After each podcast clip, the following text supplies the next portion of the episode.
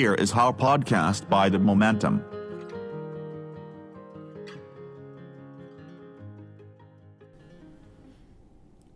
สวัสดีครับ รายการ Here is How by The Momentum กับผมโตมสุปรีชากลับมาอีกครั้งนะครับสำหรับในคราวนี้เนี่ยเเราจะคุยกันถึงเรื่องที่อาจจะฟังดูแล้ว ประหลาดอยู่สักหน่อยนะครับ เพราะว่ามันคือเรื่องราวของโรคแบบหนึ่งคือเป็นซินโดรมแบบหนึ่งนะครับ ที่มีชื่อเรียกว่า hubris syndrome นะครับ hubris syndrome เนี่ยถ้าหากว่าแปลเป็นภาษาไทยเนี่ยก็อาจจะไม่มีคำแปลที่ตรงตัวเท่าไหร่นะครับ แต่ว่ามันอาจจะแปลพอได้ว่าเป็นเรื่องของออโรคแบบที่ผู้นำที่คลั่งอำนาจเนี่ยมันจะมีความโอหังมากกว่าคนอื่นๆเนี่ยนะครับ เราจะไปดูกันนะครับว่าทำไมคนที่มีภาวะเป็นผู้นำแบบคลั่งอำนาจเนี่ยถึงได้ มีอาการที่เรียกว่า hubris syndrome ได้ครับ ผู้นำคนหนึ่งนะครับเป็นผู้นำระดับโลกของอังกฤษเนี่ยนะครับ คือวินสตันเชอร์ชิลเนี่ยนะครับ ตอนที่เขากำลังมีอำนาจเยอะๆนะครับ เพราะว่าสู้รบปรบมือกับฮิตเลอร์นะครับ แล้วก็กลายเป็นขวัญใจฝ่ายสัมพันธมิตรในสงครามโลกครั้งที่2เนี่ยนะครับ ตอนนั้นเขาก็มีอาการในแบบที่คล้ายๆกับจะเป็น hubris syndrome อยู่เหมือนกันนะครับ วันหนึ่งเนี่ยภรรยาของเขาเนี่ยส่งจดหมายมาถึงเขานะครับ แล้วก็เขียนว่าวินสตันที่รัก ฉันต้องขอสารภาพว่า ฉันได้สังเกตเห็นความเสื่อมในกิริยามารยาทของเธอ และเธอก็ไม่ได้เมตตาใจดีเหมือนที่เคยเป็นด้วยนะครับจดหมายอันนี้เนี่ยมันทำให้วินสตันเชอร์ชิลเนี่ยอ่านแล้วก็ต้องเกิดความรู้สึกว่า เอ๊ะทำไมตัวเขาถึงเป็นแบบนี้ แล้วก็เกิดการเปลี่ยนแปลงพฤติกรรมนะครับ ซึ่งผมไม่รู้เหมือนกันนะครับว่าเหล่าผู้นำที่อาจจะมีอาการแบบเดียวกับวินสตันเชอร์ชิลที่เราเห็นกันได้บ่อยๆ ในโลกปัจจุบันเนี่ยนะครับ จะมีคนเตือนที่ดีๆ แบบนี้อยู่ข้างกายหรือเปล่านะครับคำถามก็คือว่า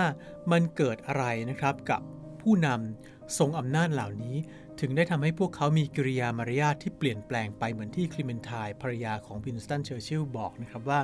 เขามีความเสื่อมในทางกิริยามารยาทมากขึ้นนะครับ แล้วก็ไม่ได้มีความเมตตาใจดีหรือเข้าใจคนอื่นได้เหมือนที่เคยด้วยนะครับคำถามก็คือว่าคนเหล่านี้เนี่ยมีอาการป่วยอะไรหรือเปล่านะครับ แล้วสิ่งเหล่านี้มันเกี่ยวอะไรกับเรื่องราวหรือความเป็นไปที่เกิดขึ้นใน สมองของพวกเขาหรือเปล่านะครับ ซึ่งคำตอบที่นักวิทยาศาสตร์หลายคนเนี่ยได้พยายามที่จะค้นคว้าในเรื่องนี้นะเขาก็ตอบว่ามันเกี่ยวฮิบริดซินโดมเนี่ยเกี่ยวข้องกับเรื่องราวในสมองแล้วก็เกี่ยวมากด้วยนะครับ ที่จริงแล้วเนี่ยนะครับไอ้ความเข้าอกเข้าใจ แล้วก็การสังเกตทำความเข้าใจคนอื่นเนี่ยนะครับ มันเป็นกุญแจหลักอย่างหนึ่งที่ทำให้ คนคนหนึ่งเนี่ยได้รับการยอมรับนับถือจนกระทั่งมีอำนาจขึ้นมาได้นะครับ แต่ที่มันน่าประหลาดก็คือว่า พอมีอำนาจขึ้นมาระยะหนึ่งแล้วเนี่ยหลายคนกลับสูญเสียความสามารถในการสังเกตคนอื่น ซึ่งเป็นความสามารถหรือว่าเป็นลักษณะที่สำคัญของความเป็นผู้นำเหล่านี้ไปนะครับ ซึ่งนักพฤติกรรมศาสตร์ที่ ศึกษาพฤติกรรมของผู้นำที่เป็นแบบนี้เนี่ยเรียกปรากฏการณ์ที่เกิดขึ้นเนี่ยนะครับว่า power paradox หรือว่าปฏิทัศน์แห่งอำนาจ คือพอเรามีอำนาจขึ้นมาแล้วเนี่ยเรากลับสูญเสียความสามารถที่จำเป็นในการขึ้นสู่อำนาจไปนะครับคำถามคือทำไมถึงเป็นแบบนั้นนะครับ แต่ว่าก่อนจะตอบคำถามนี้เนี่ยต้องถามกลับก่อนนะครับว่า สมมุติว่าเวลาคุณเห็นใครสักคนถูก กระทำอะไรบางอย่างนะครับ อย่างเช่นเดินไปบนถนนแล้ว เจอคนถูกรถชนอย่างเงี้ยครับ ส่วนใหญ่เนี่ยเราก็จะทำหน้าหวาดเสียว แล้วก็รู้สึกรู้สึกเจ็บไปด้วยเหมือนกันนะครับ เหมือนกับว่าเราถูกรถชนเองนะครับ หรือเวลาที่เราเห็นคนกินของเปรี้ยวนะครับ หรือเผ็ดแล้วทำทำปากซูดซาร์ต่างๆเนี่ยเราก็จะรู้สึกอะไรบางอย่าง กับเขาด้วยเหมือนกันนะครับ การรู้สึกเหมือนกับคนอื่น โดยที่ตัวเราไม่ได้ประสบกับเหตุการณ์นั้นด้วยตัวเองเนี่ยนะครับไม่ว่าจะเป็นความรู้สึกแบบเจ็บปวดไปด้วย ความรู้สึกตลกนะครับ มีคนหัวเราะเราก็หัวเราะตามอะไรแบบนี้มันเป็นปรากฏการณ์ที่นักประสาทวิทยาหรือนักประสาทศาสตร์เนี่ยนะครับ เขาเรียกว่า mirroring หรือว่ามันเหมือนกับ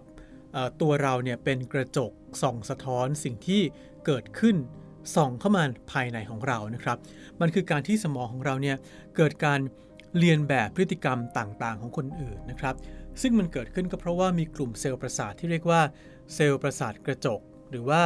mirror neurons นะครับที่อยู่ในสมองของเราเนี่ยมันจะคอยสร้างการตอบสนองที่ทำให้เราเกิดความรู้สึกร่วม กับมนุษย์คนอื่นนะครับ ซึ่งมันเป็นเรื่องสำคัญมากๆนะครับในกระบวนการวิวัฒนาการของเรา เพราะว่าถ้าเราไม่เกิดความรู้สึกร่วมเนี่ยเราก็จะไม่มีความสามารถที่จะรวมกลุ่ม เป็นฝูงร่วมกันนะครับหรือแม้กระทั่งในปัจจุบันเนี่ยถ้าเกิดเราไม่มีความรู้สึกร่วมแบบนี้เนี่ยเวลาที่เราดูหนังหรือว่าดูภาพเขียนภาพถ่ายหรืออ่านหนังสือเนี่ยเราก็อาจจะไม่รู้สึกรู้สมอะไรกับภาพที่ที่อยู่บนจอก็ได้นะครับ แต่ว่า บางทีเราดูหนังแล้วเราก็ร้องไห้ไปด้วย เราก็เจ็บปวดไปด้วยเนี่ยเป็นเพราะว่าเซลล์ประสาทที่เป็น mirror neurons เนี่ยมันทำงานนะครับทำให้เรามีความซาบซึ้งลงไปในระดับสมอง เหมือนกับเราเป็นคนที่ทำสิ่งเหล่านั้นด้วยตัวเองนะครับไอ้เจ้าความรู้สึกร่วมเนี่ยแหละครับที่เป็นปัจจัยสำคัญมาก ๆ ที่ทำให้เราเกิดความเห็นอกเห็นใจ หรือเข้าอกเข้าใจ หรือที่เรียกว่า มีเอมพัตตีในตัวคนอื่นขึ้นมานะครับ ทีนี้คำถามก็คือว่า แล้วทำไมพอเป็นคนที่มีอำนาจเนี่ยนะครับ โดยเฉพาะคนที่เป็นเผด็จการต่างๆเนี่ยถึงได้เกิดความเสื่อมในเรื่องกิริยามารยาทแล้วก็ความเข้าใจคนอื่นขึ้นมานะครับคำตอบที่นักประสาทศาสตร์ค้นพบก็คือว่า ตัวอำนาจเนี่ยนะครับ มันไปทำให้กระบวนการ mirroring หรือเซลล์ประสาทกระจก ในสมองของคนที่มีอำนาจมาก ๆ เนี่ย มัน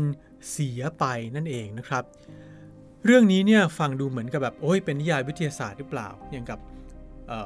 อำนาจมันเป็นเชื้อโรคที่เข้าไปทำให้สมองเสื่อมได้นะครับ แต่ว่ามีการศึกษาจริงจังนะครับ อย่างเช่นจากนักจิตวิทยาจากมหาวิทยาลัยเบอร์กลีย์นะครับ ชื่อว่าดาเชอร์เคลเนอร์เนี่ยได้ศึกษา พฤติกรรมของคนจำนวนมากเป็นเวลานานถึง 2 ทศวรรษนะครับหรือประมาณ 20 ปีเนี่ยโดยเปรียบเทียบคนที่เขาเรียกว่าตกอยู่ใต้อำนาจของอำนาจนะครับหรือว่า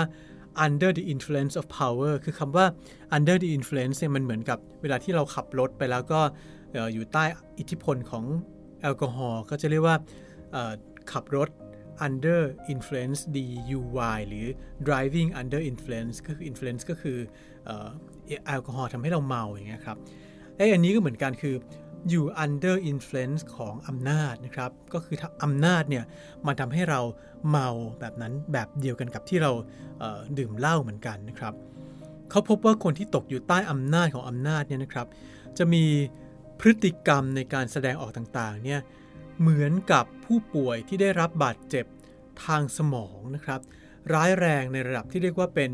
traumatic injury นะครับ โดยที่ลักษณะสำคัญของคนที่ตกอยู่ใต้อำนาจของอำนาจเนี่ยก็คือ มันจะมีความหุนหันพลันแล่นมากขึ้นนะครับ แล้วก็ตระหนักถึงความเสี่ยงต่างๆเนี่ยน้อยลงนะครับ แล้วก็ที่สำคัญที่สุดก็คือว่า จะมีความสามารถในการมองโลกจากมุมมองของคนอื่นๆเนี่ยน้อยลงอย่างมากนะครับ พูดอีกอย่างหนึ่งนะครับก็คือว่าคนแบบนี้จะเอาตัวเองเป็นศูนย์กลางโลก แล้วก็เข้าใจคนอื่นน้อยลงนะครับ อีกการศึกษาหนึ่งนะครับเป็นของนักประสาทศาสตร์นะครับชื่อว่าซุกวินเดอร์โอบีนะครับจากมหาวิทยาลัยแมคมาสเตอร์ในออนแทรีโอนะครับ ซึ่งเขาก็ศึกษาเรื่องเดียวกันกับเคลต์เนอร์นะครับ แต่ว่า มีจุดเน้นที่ต่างกันนะครับ เพราะว่าคุณโอบี้เนี่ยจะดูเรื่องของการทำงานของสมองว่า สมองคนที่มีอำนาจกับคนที่ไม่มีอำนาจเนี่ยเมื่อถูกกระตุ้นแล้วจะทำงานต่างกันยังไงนะครับโอบี้พบว่าตัวอำนาจเนี่ยมันไปทำลายกระบวนการ mirroring ที่เราว่ากันไปข้างต้นเนี่ยนะครับ แล้วก็โดยที่มันจะไปทำให้กระบวนการทำงานของสมองแบบนี้เนี่ยลดน้อยลงทำให้ไม่เกิดความรู้สึกร่วมนะครับ เข้าใจคนอื่นน้อยลง แล้วก็แบบเดียวกับที่เคลเนอร์พบเลยก็คือว่าจะจะนำพาคนที่อยู่ใต้อำนาจของตัวเองเนี่ยเข้าสู่ความเสี่ยงมากขึ้นนะครับ การทดลองของ OB ที่ แสดงให้เห็นว่าคนมีอำนาจเนี่ยสูญเสียความเข้าใจในคนอื่นเนี่ยยังมีอีกหลายการทดลองนะครับ การทดลองที่ดังมากอันหนึ่งก็คือ ให้คนลองเขียนตัวอักษร e ตัว e นะครับ a b c d e เนี่ยลงไปบนหน้าผากของตัวเองเพื่อให้คนอื่นอ่านเนี่ยเขาพบว่าถ้าเป็นคนที่รู้สึกว่าตัวเองมีอำนาจเนี่ยจะเขียนตัว e ในแบบที่เขียนธรรมดา คือเป็นมุมมองของตัว e ที่มองออกไปจากตัวเองนะครับทำให้เวลาคนอื่นๆมองเข้ามาที่ตัว e เนี่ย จะมองเห็นตัว e แบบกลับข้างครับ แต่คนที่รู้สึกว่าตัวเองมีอำนาจน้อยเนี่ยจะเขียนตัว e ด้วยมุมมองจากภายนอกแบบเดียวกับที่เราเห็นคำว่า ambulance ในรถพยาบาลนะครับ ก็คือต้องมองจากกระจกมองหลังในรถของเราถึงจะเห็นว่ามันเขียนว่า ambulance นะครับ ที่เป็นแบบนั้นเนี่ยโอบีอธิบายนะครับบอกว่าคนที่รู้สึกว่าตัวเองมีอำนาจน้อยเนี่ยจะเห็นใจคนอื่นๆมากกว่า เพราะฉะนั้นเขาเลยจะเขียนตัว e ในแบบที่ทำให้คนอื่นเนี่ยอ่านได้รู้เรื่อง แต่คนที่มีอำนาจมากๆ หรือรู้สึกว่าตัวเองมีอำนาจมากๆเนี่ยจะรู้สึกว่าคนอื่นต่างหากที่ต้องพยายามมาเข้าใจเขา เพราะฉะนั้นเขาเลยเขียนตัว e แบบไหนก็ได้ แล้วคนอื่นจะต้องมาคอยทำความเข้าใจเอาเองนะครับ แล้วก็ยังมีความการทดลองอื่นๆอีกหลายอย่างนะครับ อย่างเช่นให้ดูภาพอะไรเงี้ยแล้วก็ประเมินความรู้สึกของคนในภาพออกมานะครับ ปรากฏว่าคนที่มีอำนาจเนี่ยจะประเมินความรู้สึกของคนในภาพเนี่ยผิดมากกว่าคนที่มีอำนาจน้อยนะครับ ซึ่งก็แสดงให้เห็นว่า คนที่มีอำนาจมากกว่าเนี่ยจะเข้าใจคนอื่น น้อยกว่าคนที่ด้อยอำนาจนะครับ เขาบอกว่าความรู้สึกร่วมที่คนไร้อำนาจมีเหมือนเหมือนกัน แล้วก็ถ่ายทอดถ่ายเทระหว่างกัน ผ่านการทำงานของเซลล์ประสาทกระจกเนี่ย ทำให้คนทั่วไปเกิดการเรียนแบบหรือมิมิกกันและกันได้นะครับ คนทั่วไปเนี่ยจะหัวเราะไปกับเสียงหัวเราะของคนอื่น ร้องไห้ไปกับเรื่องเศร้าของคนอื่น เจ็บปวดไปกับเรื่องเจ็บปวดของคนอื่นนะครับ แต่ผู้ที่มีอำนาจหรือคิดว่าตัวเองมีอำนาจเนี่ยจะสูญเสียความสามารถนี้ไป คนเหล่านี้ก็จะไม่หัวเราะกับเรื่องขำขันของคนอื่น ไม่ร้องไห้กับเรื่องเศร้าของคนอื่น เพราะการรับรู้ความรู้สึกที่ว่าเนี่ย มันเสียไปแล้วนะครับ เพราะฉะนั้นที่พูดว่าอำนาจทำให้เสื่อมเนี่ยจึงไม่ใช่แค่คำพูดเปรียบเปรยนะครับ แต่ความเสื่อมที่ว่าเนี่ยคือความเสื่อมที่มีข้อเท็จจริงทางวิทยาศาสตร์มารองรับเลยทีเดียวครับ มีหนังสืออีกเล่มหนึ่งนะครับ ชื่อหนังสือ In Sickness and in Power นะครับ หรือว่าชื่อแปลเป็นไทยก็คือ ในความป่วยไข้แล้วก็ในว่าด้วยความป่วยไข้ที่อยู่ในอำนาจนะครับ ซึ่งเล่มนี้เนี่ยเขียนโดยลอร์ดเดวิดโอเวนนะครับเขาบอกว่าการเปลี่ยนบุคลิกภาพของคนนะครับที่มีอำนาจเนี่ยคือกลายเป็นว่าคนที่เคยเข้าใจคนอื่นได้เนี่ยพอมีอำนาจแล้วก็เข้าใจคนอื่นไม่ได้ หัวเราะไปกับเรื่องขำของคนอื่นไม่ได้ ร้องไห้ไปกับเรื่องเศร้าของคนอื่นไม่เป็นเนี่ยนะครับลอร์ดเดวิดโอเวนเนี่ยบอกว่านี่เป็นอาการป่วยอย่างหนึ่ง แล้วตัวเขาเองเนี่ยเป็นคนตั้งชื่อการป่วยนี้นะครับว่า hubris syndrome นะครับซึ่งก็คือโรค โอหังของคนที่คลั่งอำนาจนะครับ โดยที่ในหนังสือเล่มนี้เนี่ยเขาก็จะบอกนะครับว่า ไอ้เจ้า hubris syndrome เนี่ยมันจะมีอาการทางคลินิก หรือว่า clinical features นะครับอยู่ถึง 14 ประการด้วยกันนะครับ อย่างเช่นนะครับชอบเหยียดหยามคนอื่นว่าโง่กว่าตัวเองนะครับ หรือว่าสูญเสียความสามารถในการการมองเห็นความเป็นจริงนะครับ แล้วก็อาจจะขยันทำงานไม่หยุดหย่อนเลย แต่ผลงานที่ออกมาเนี่ยไร้ประสิทธิภาพแล้วก็ไร้สมรรถภาพนะครับ เพราะว่าไม่เข้าใจว่าคนอื่นต้องการอะไรนะครับ ซึ่งวิธีป้องกันและรักษาโรคโอหังคลั่งอำนาจเนี่ยคุณเคลสเนอร์เนี่ยบอกว่าทำได้ด้วยการฝึกให้เรามีเอมพัตตีนะครับด้วยวิธีต่างๆนะครับ ที่สำคัญก็คือต้องรู้จักพยายามฟังแล้วก็ทำความเข้าใจคนอื่นนะครับ รู้จักขอโทษ แล้วก็รู้จักฝึกความรู้สึกสำนึกบุญคุณในคนอื่นๆด้วยนะครับ โดยเฉพาะสำนึกบุญคุณกับคนที่อาจจะมีอำนาจน้อยกว่าเรามากๆ แต่ว่าทำอะไรบางอย่างดีๆ ให้กับเรานะครับ ซึ่งเคลเนอร์เนี่ยบอกว่า สมองของคนที่ป่วยเป็นโรคนี้เนี่ยต้องการการฝึกแบบเด็กอนุบาลด้วยเหมือนกันนะครับ เพราะว่าการฝึกเหล่านี้เนี่ยจะทำให้กระบวนการ mirroring ในสมองเนี่ยมันกลับมาทำงานได้ดีขึ้นนะครับ แล้วถ้ามองอีกด้านหนึ่งนะครับ มนุษย์ทั่วไปอย่างเราๆที่ไม่ได้มีอำนาจบาดใหญ่อะไรเท่าไหร่เนี่ยก็อาจจะต้องฝึกเมตตาผู้คลั่งอำนาจโดยไม่รู้ตัวเหล่านี้ด้วยเหมือนกันนะครับ เพราะว่าจริงๆ แล้วผู้มีอำนาจยิ่งมีอำนาจสูงเท่าไหร่นะครับ และถูกยกย่องว่าสูงสุดเท่าไหร่เนี่ยก็ยิ่งเป็นคนที่เข้าใจโลกได้น้อยลงนะครับ สมองก็ทำงานได้แตกต่างไปจากคนปกติมากขึ้นนะครับ มีความเข้าใจคนอื่น มีความเห็นอกเห็นใจคนอื่นเนี่ยน้อยลงนะครับ เพราะฉะนั้นเนี่ยคนเหล่านี้เนี่ยก็จะมองโลกไม่เห็นอย่างที่มันเป็นจริง แล้วก็มักจะมองไม่เห็นความเดือดร้อนที่เกิดจากงานกระทำของตัวเอง แล้วก็พวกพ้องนะครับ มักจะมีความคิดที่บิดเบี้ยว เห็นความโง่เป็นความฉลาด แล้วก็มีวิธีคิดวิธีแสดงออกที่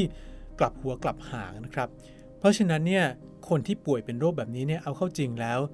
น่าสงสารเหมือนกันนะครับ เพราะว่าเป็นผู้ป่วยที่ไม่รู้ตัวเองว่าป่วยนะครับ แล้วแถมยังอาจเป็นวินสตันเชอร์ชิล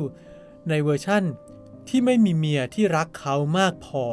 จะกล้าเอ่ยปากเตือนด้วยนะครับ เพราะฉะนั้นคนที่เป็น hubris syndrome เนี่ยจะว่าไปเนี่ยก็น่าสงสารอยู่นะครับนะครับได้ในหลายช่องทางนะครับ ไม่ว่าจะเป็นพอดแคสต์ของ Apple นะครับ Spotify หรือช่องทางแพลตฟอร์มอื่น ๆ แต่ว่าถ้าจะให้สะดวกที่สุดนะครับ ก็คลิกเข้าไปดูใน Facebook ของ The Momentum ครับ